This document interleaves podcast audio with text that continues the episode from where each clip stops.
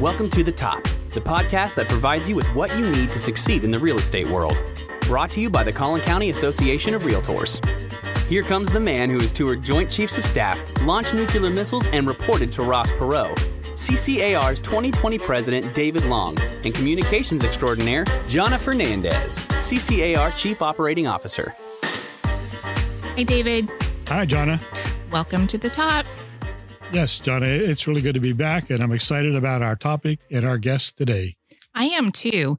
We're talking about the multiple listing service, or MLS, as everyone refers to it, and the new Statement 8.0 Clear Cooperation Policy. David, I know that you've been involved with the MLS 8.0 Clear Cooperation Policy on different levels. Can you just briefly describe, for those that may not know what it is, what are we talking about? Okay, clear cooperation is sort of the foundation of MLSs in that it means that when a home goes up for sale, it is advertised to the entire real estate community in that area. In other words, uh, and and where you see what it's frequently referred to as hip pockets is if oh you have a very important person in a neighborhood with or a very very pricey home, and they're putting their home up for sale, but they don't want the entire public to know that, and so it would be not be put on MLS and be held back from the general group of agents. But over the years, it would start leaking out professionally. They would start advertising it, but not make it available once again to the entire agent community. And so the intent of clear cooperation is that if you advertise a property in any way outside of your brokerage, then it has to, within one business day, it has to go on MLS. And all the participants of that MLS can see it. So that's basically what is clear cooperation. Thank you. That puts it in layman's terms for everyone to understand. Thank you. We have two really great guests that I'm excited about. Um, the first one joining us is Rodney Gansho. Rodney is the Director of Engagement for the National Association of Realtors. And then John Hawley, uh, CEO of the North Texas Real Estate Information Systems, or as we refer to it here in North Texas, NTREIS, will also be joining us today. That's right, Jonna. And because of the uh, COVID 19 and social distancing, uh, Jonna and I are many, many feet apart. Hey, over that's there, right. Jonna. Hello. How are you? I'm good. Good and, to see you from yeah, a distance. That's right. and uh, we're happy that our two guests have agreed to participate by calling in from their homes. So we'll get started. Rodney, thanks for being with us. We're hoping you can share a little bit of the backstory behind the MLS Statement 8.0 Clear Cooperation Policy and fill us in on what NAR wants to accomplish with that policy. Well, thank you so much for having me as part of your program. The Clear Cooperation Policy. It was a recommendation that stems from the NAR MLS Technology and Emerging Issues Advisory Board. Uh, that's a subset of NAR's full committee uh, the full committee is made up of about 130 people. So the advisory board is a subset of that, probably ranges around 25 people. And these are MLS practitioners and MLS executives and industry leaders from across the country. They get together twice a year, usually before the national meeting, to consider different issues related to the MLS industry. For the past several years, there's been a lot of discussion about off MLS listings and the concerns related to that and the negative impact that that was having on the buying and selling public and the brokerage community. In some markets, off MLS data could account for as much as 30 to 35% of the available properties for sale. And these were properties that local brokers might not know about, that they may only discover by driving their client to a showing and seeing a for sale sign in a yard or having the client forward them property information discovered while they were searching different real estate websites.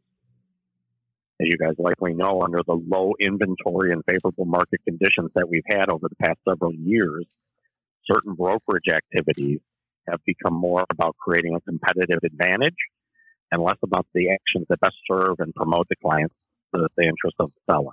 So the MLS is the single greatest tool to facilitate real estate. It's the envy of other markets around the world. In our area, we deal with our global community. It's not uncommon for real estate practitioners in other parts of the world to want to talk about MLS, how they can make an MLS in their local market because they, they recognize the huge benefits that it provides. Yet a lot of the activity for off MLS information was really fractionalizing the benefits of the service. In many situations, properties were only available to a segment of the public or to a select group, but not to the group of real estate professionals in uh, in a given marketplace with the greatest potential to help locate a ready, willing, and able buyer. Apart from serving the buyers and sellers, concerns also stemmed from fair housing practices. Who was actually able to see and purchase these properties that were off the MLS, and how were they uh, informed of those properties? So, in the end, it's really about our brokerage community and the buying and selling in public deserving better and getting back to basics. Yeah, Rodney, I'm a NAR director, and so I did vote in favor of Rule 8 in San Francisco. I do think it's an important policy. How much variation do you expect between the MLS providers and how it's implemented? So, and I'm, I'm glad you were there. So you were part of that discussion. Yes, um, it was a very robust discussion, a lot of interest in this policy. Great to see that, by the way. Love seeing our real estate community come together around different areas and sharing their input yeah, was, or against, right? Because we don't want to hear just from one side. And there were different sides to this, but in the end, that vote at the national level was 92% at the MLS committee prior to the board of directors meeting. You had over a thousand people attend that meeting, which is just a huge audience, standing room out in the halls. So again, just great to see that engagement. The policy, the policy, you know, it's a pretty succinct policy with a big impact, and that was done by, by design. So there's a lot of aspects to it that need to be better understood as far as application. So we do have standard MLS rules in the uh, NAR model that provide some additional guidance to that. We've also developed some different resources and FAQs to help with guidance related to the policy. But as with any policy or rule, there are often the ability to address different local aspects and practices. So you might see some variation. We don't anticipate that this will lead to a large variation. We anticipate the need for other resources to help provide greater clarity or to provide some additional changes, perhaps in this policy or other ancillary policies that may be affected by this. Um, one of the things uh, that came out of it, David, is is a discussion about coming soon, and sometimes this is confused with it, it goes both ways. Uh, it, with a pro coming soon policy, clear cooperation is pro coming soon, or clear cooperation is trying to do away with coming soon. And, and clear cooperation is not about coming soon at all. However, in, in different local markets, it may spark that conversation as to whether a local MLS needs to create a coming soon category and what that looks like.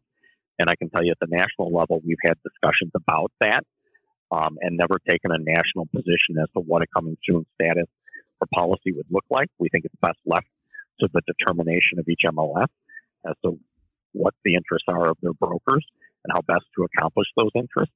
So it'll come with the experience in applying what we have today and see where we go from here as to whether there needs to be additional resources or, you know, different changes in policy. You may know this, but our North Texas Real Estate Information System, our MLS, is called NTREIS, and we span all across, uh, pretty much all across the central North Texas area. We have uh, 15 associations that belong, and we do have coming soon. Uh, we had a conference call on Monday with a number of participants. We do not see any particular conflict with our coming soon. We did vote tentatively to expand our coming soon. You could be in a coming soon status for 14 days. And then it either went active or it went to temporarily off market.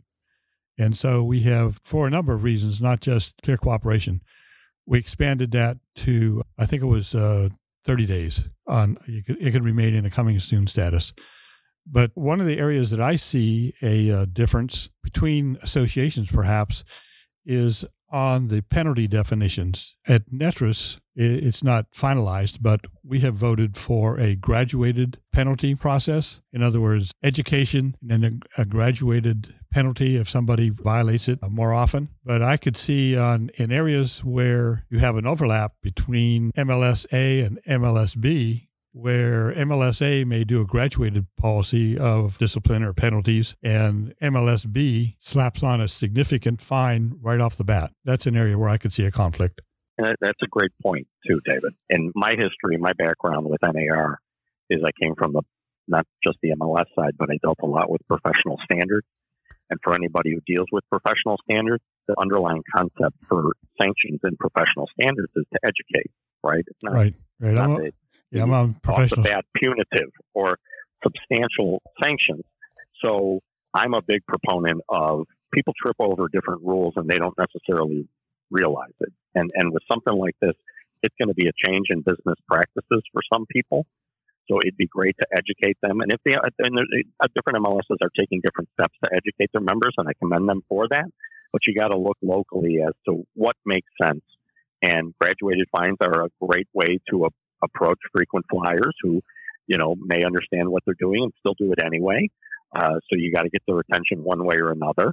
And if you have graduated fines, sooner or later you're going to get their attention. And like you said, the education component can't be overlooked. That that's a big part of it as well. And I think MLSs either do that through the process for determining violations or do that through different promotions and notices out to their membership, webinars. I've seen different videos that MLS CEOs are putting out about clear cooperation to help explain to their membership. Great way to get a message out, right? But you got to look at that twofold when you talk about implementing a change like this. So, Rodney, I know that the 8.0 rule is set to take effect on May 1st. Given everything that's going on right now with COVID 19, is May 1st still the deadline, or has there been any talk at NAR to push that back? So, we did, and I talked about the group, right? I talked about the MLS Technology and Emerging Issues Advisory Group. And just so happens that they had a meeting scheduled for last week, a physical meeting in Chicago. Obviously, with the pandemic and everything that's going on, a number of meetings are being canceled. NAR's convention in Washington, D.C. is now going to a virtual convention. We're going to have different meetings and, and whatnot remotely. So we took that opportunity with the advisory board to have a remote meeting of the advisory board, 25 people, you know, all different parts of the country, day and a half meeting on a computer. It sounds troubling at best, and I think I was a little concerned at the beginning too, but I can tell you that it's kind of the new norm as we're all dealing with what we're dealing with. And it, there, were, there were some real benefits to that aspect. And one of the things that the group did talk about was the current situation that we're in and whether it rose to the level of creating a delay in the implementation. And it was it was a complete and thorough discussion of that. Some of the aspects that were taken into consideration is that many MLSs have already adopted the policy. And where it's been adopted, there hasn't been a lot of issues that we're aware of. There are some there is some need for additional clarification to help explain aspects of it and implementation of it. The other thing is the reasons behind this policy and this change are still very prevalent today. This is about providing best services to buyers and sellers. And it may actually be more important given the environment that we're in and the inability for um, individuals to actually go out and see properties and, and and, and learn about different properties that are for sale. Ultimately, the advisory board did not recommend a change. The May 1 deadline is still in place. And if there are MLSs that are still needing to adopt the mandatory provisions, they should look at remote options to adopt that. If they have other challenges, they're free to contact the National Association and we're happy to provide additional assistance and guidance to explore what their challenge is and how we can get past that so that we can get the benefits of this policy in place in their local market. Okay. Well, thank you, Rodney. Uh, we're going to wrap it up for uh, right now, but um, thank you for your time and the insight from the NAR perspective and uh, your back, the background and what you're hearing as we move forward towards May 1st. So thanks a lot. David, John, it's a pleasure. Uh, I appreciate it. If you guys ever need anything in the future, please don't hesitate to contact us. Love talking with you. Sounds great. Thank you, Rodney. Hey, John. Uh, this is Dave Long, and I got uh, Jonathan. Hi, David. How you doing? Been uh, what two days? I'm going okay. How are you doing? I'm good. I'm good. And I have Jonna Fernandez here. You know, I think you know Jonna as well. Hi, John. We've met a couple mm-hmm. times. How are you? I know. I'm good. Good. Thanks for joining us on the phone as we all try and do our part to social distance. so, John, we just had a conversation on Monday, but uh, from your perspective, what does all this mean for NTREIS users? Well, you were at you were on the call.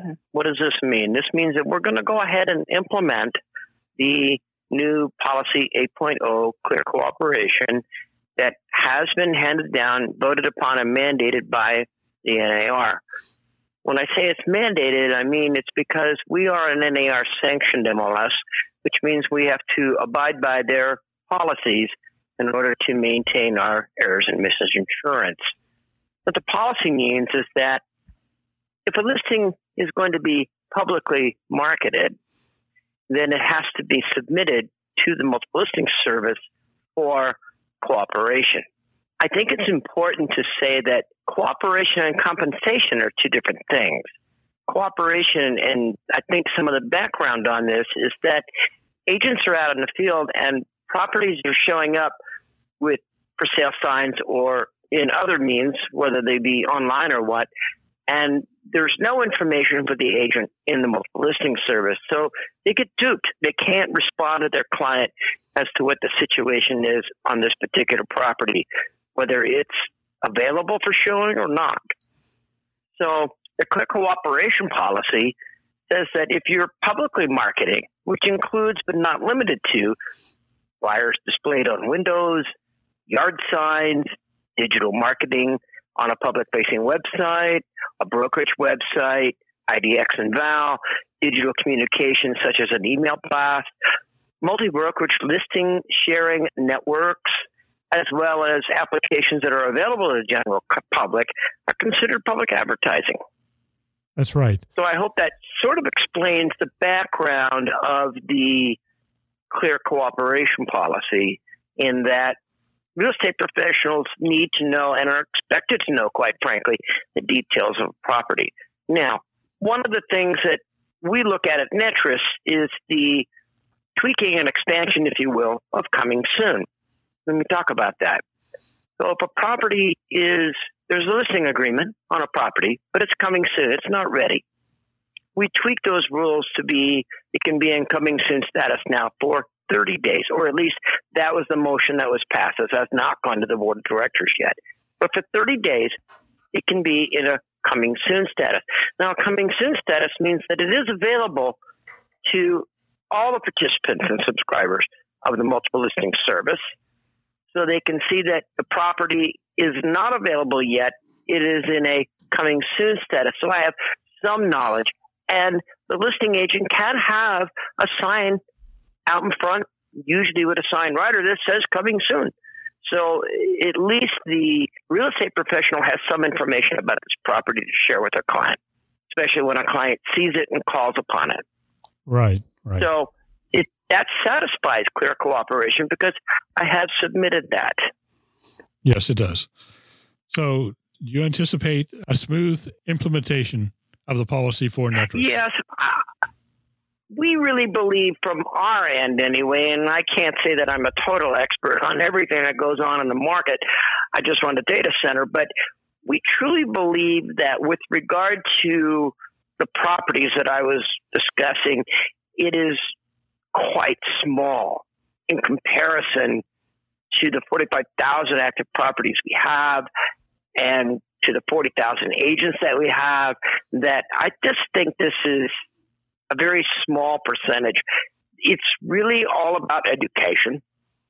And I think that it's important that everybody knows that while the NAR may be uh, imposing this policy on all of their controlled multiple listing services, they do not have any control and compliance, if you will. So, an association in the NTREIS area can totally use this as an educational effort that if a real estate professional has a property that say may be in violation of clear cooperation, what they need to do is work with them to show them what they can do, not what they can't do. Because I think that everybody is going to be satisfied in the end. Right, right now. And even if it, even if you take an exclusive, we want to make sure that everybody is able to do what they want to do. And if it's clearly not within clear cooperation, then they need to know that and what should I do. Yeah, along those lines. Make you, sense? Yes, it does. Yes. Um, along those lines, uh, as you know, John and I were just on the phone with Rodney Gansho from NAR.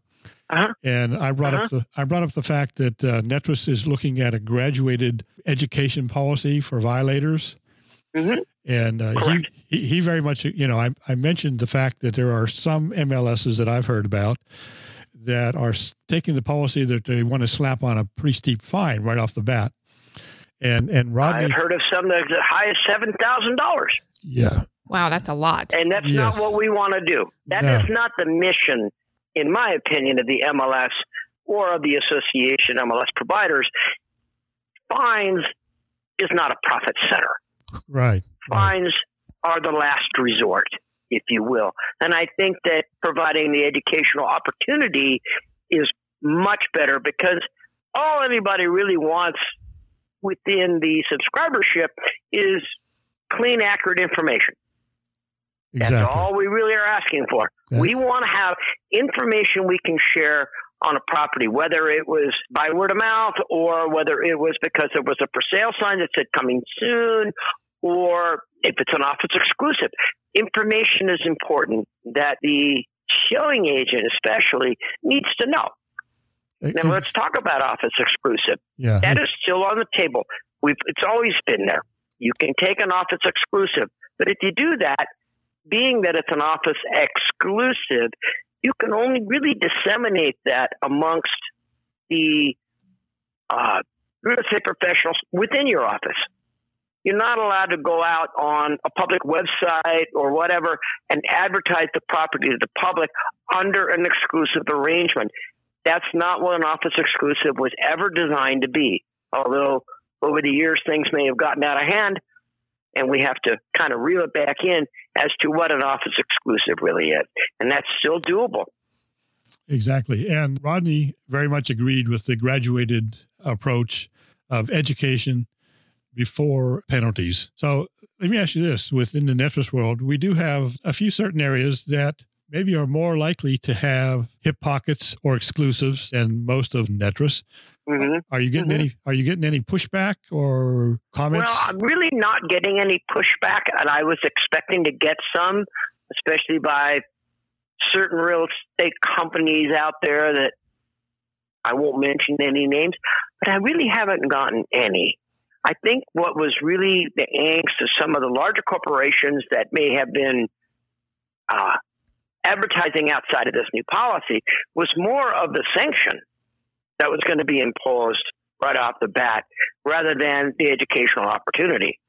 As you had mentioned, doing gradual, here's what you can do, let's let's work together, let's make sure that everybody has accurate information, as opposed to just handing them a bill for seven thousand dollars or whatever it's going to be. That was really a big problem, and I think that's going to be diminished now. And I don't see that as a problem here. Our MLS providers, associations, really what we want is accurate information. We want to provide the information to the cooperating real estate professional so that they know what they're looking at or what their client is asking about. I have some information on this rather than the black hole. And I think that's a little bit of the backstory behind this whole policy is really all about cooperating. I'm going to tell you the story. right. Make sense? Yes, yes, very much. Now, um, as we move closer to the May 1st deadline, is NTREIS going to be putting out some educational information, or do you expect the uh, We will- associations what- and brokers? What NTREIS will what NTREIS will do because we are a we're a poster child of a decentralized MLS. First of all, everybody should know NTREIS really only consists of eleven people, including myself. What we will do is work with our MLS providers to help educate and give them the talking points that they need so that they can adequately address the clear cooperation policy.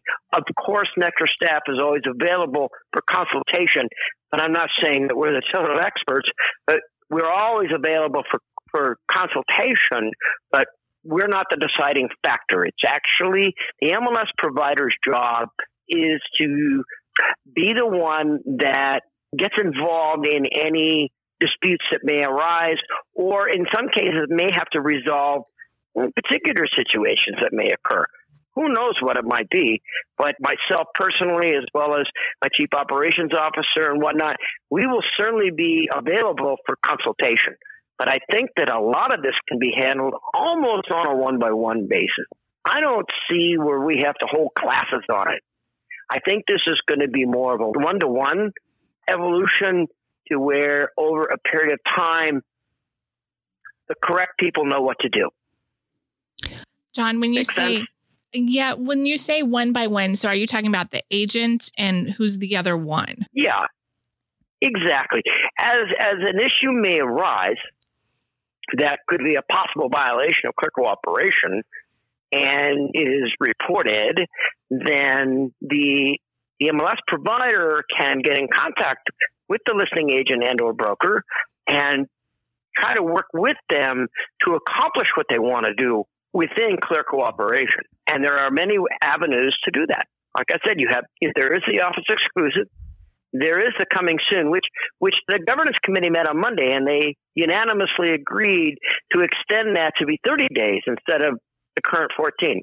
Right. So we have the, that that ability is out there to do the pre-marketing, sign in the yard. Everybody knows here it is, and it's coming soon.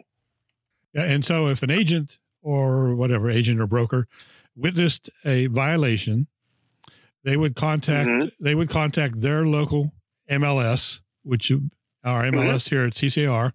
Mhm. Our MLS group would look into it.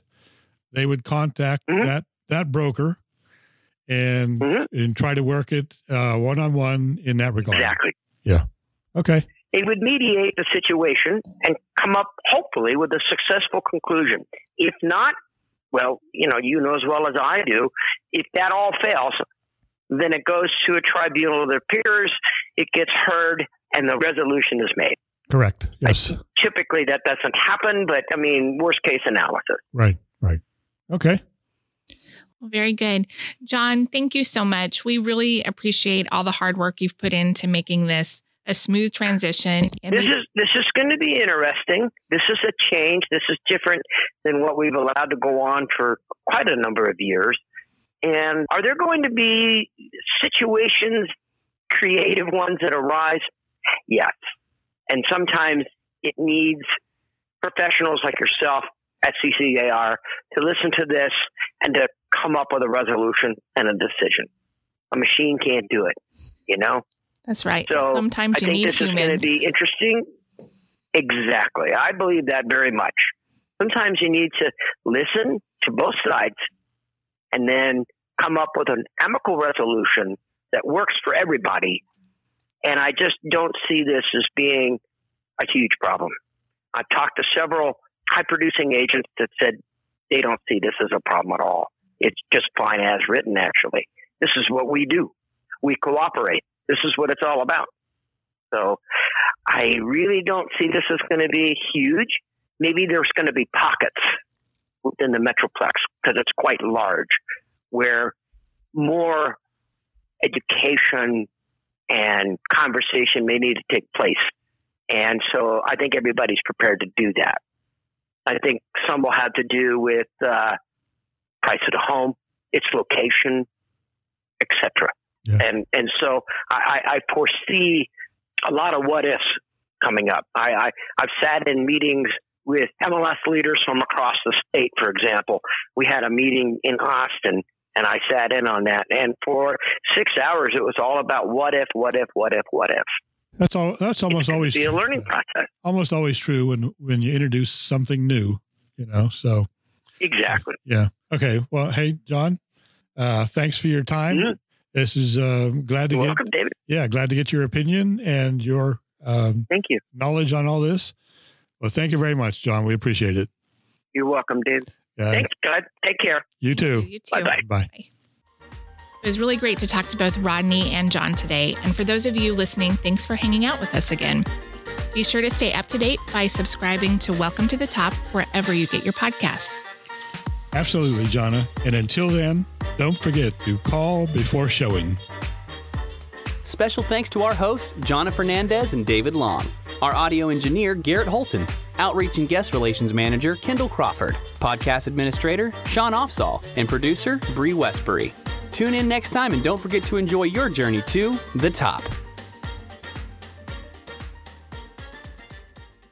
The statements by speakers in this podcast do not necessarily represent the views or position of the Collin County Association of Realtors, its leadership, or its members. This podcast is not intended to give legal, financial, medical, or other advice, but simply to provide information as a springboard to further discussion and investigation.